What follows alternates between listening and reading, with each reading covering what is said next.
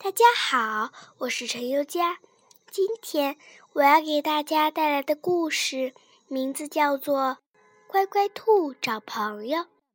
乖乖兔长大了，妈妈让它出去找朋友。我找谁做朋友呢？乖乖兔问妈妈。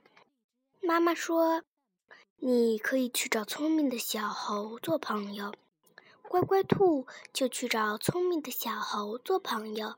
在小猴种的南瓜地里，乖乖兔见小猴摘下一个很大很大的南瓜。小猴，乖乖兔问道：“这么大的南瓜，你怎么搬回家去？”小猴装出很可怜的样子。乖乖兔，你帮帮我吧！乖乖兔非常愿意。那我们俩一块儿抬吧。不用不用。小猴又摘下一个很小很小的南瓜，你帮我把这个南瓜搬回家吧。乖乖兔很吃力地搬起南瓜，一步一步往前走，小猴却一屁股坐在大南瓜上，手舞足蹈地哈哈笑，笑笑。乖乖兔心想：那个大南瓜搬不回去，我看你怎么笑。当乖乖兔累得满头大汗，快把小南瓜搬回小猴家的时候，忽听身后传来“闪开，闪开”的叫声。回头一看，只见小猴滚动着大南瓜，呼呼地冲到前边去了。怪不得妈妈说小猴聪明，原来他把大南瓜立起来当车轮。毫不费力就把大南瓜搬回了家，却害得乖乖兔白受一场累。乖乖兔不跟小猴做朋友了，生气地回了家。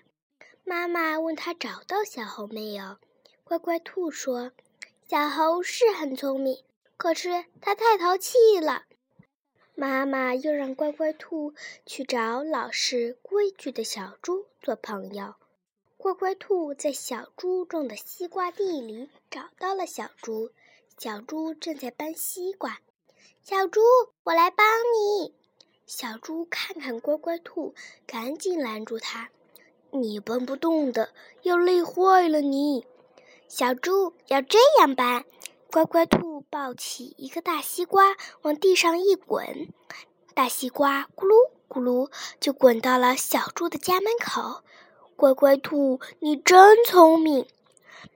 小猪也学乖乖兔，把西瓜往地上一滚，咕噜咕噜，咕噜咕噜，一大堆西瓜，一会儿就搬完了。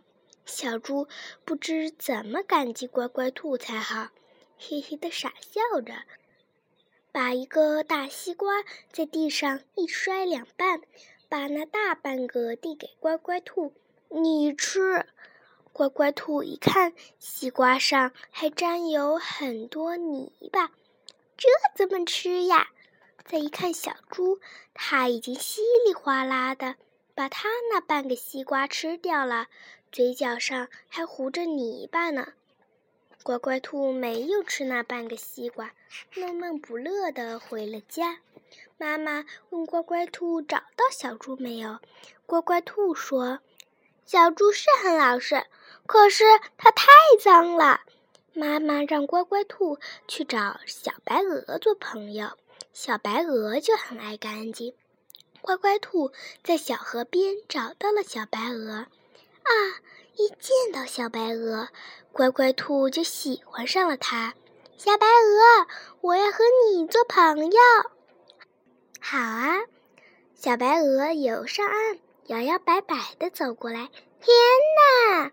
乖乖兔差点没叫出声，它走路的姿势多难看呐！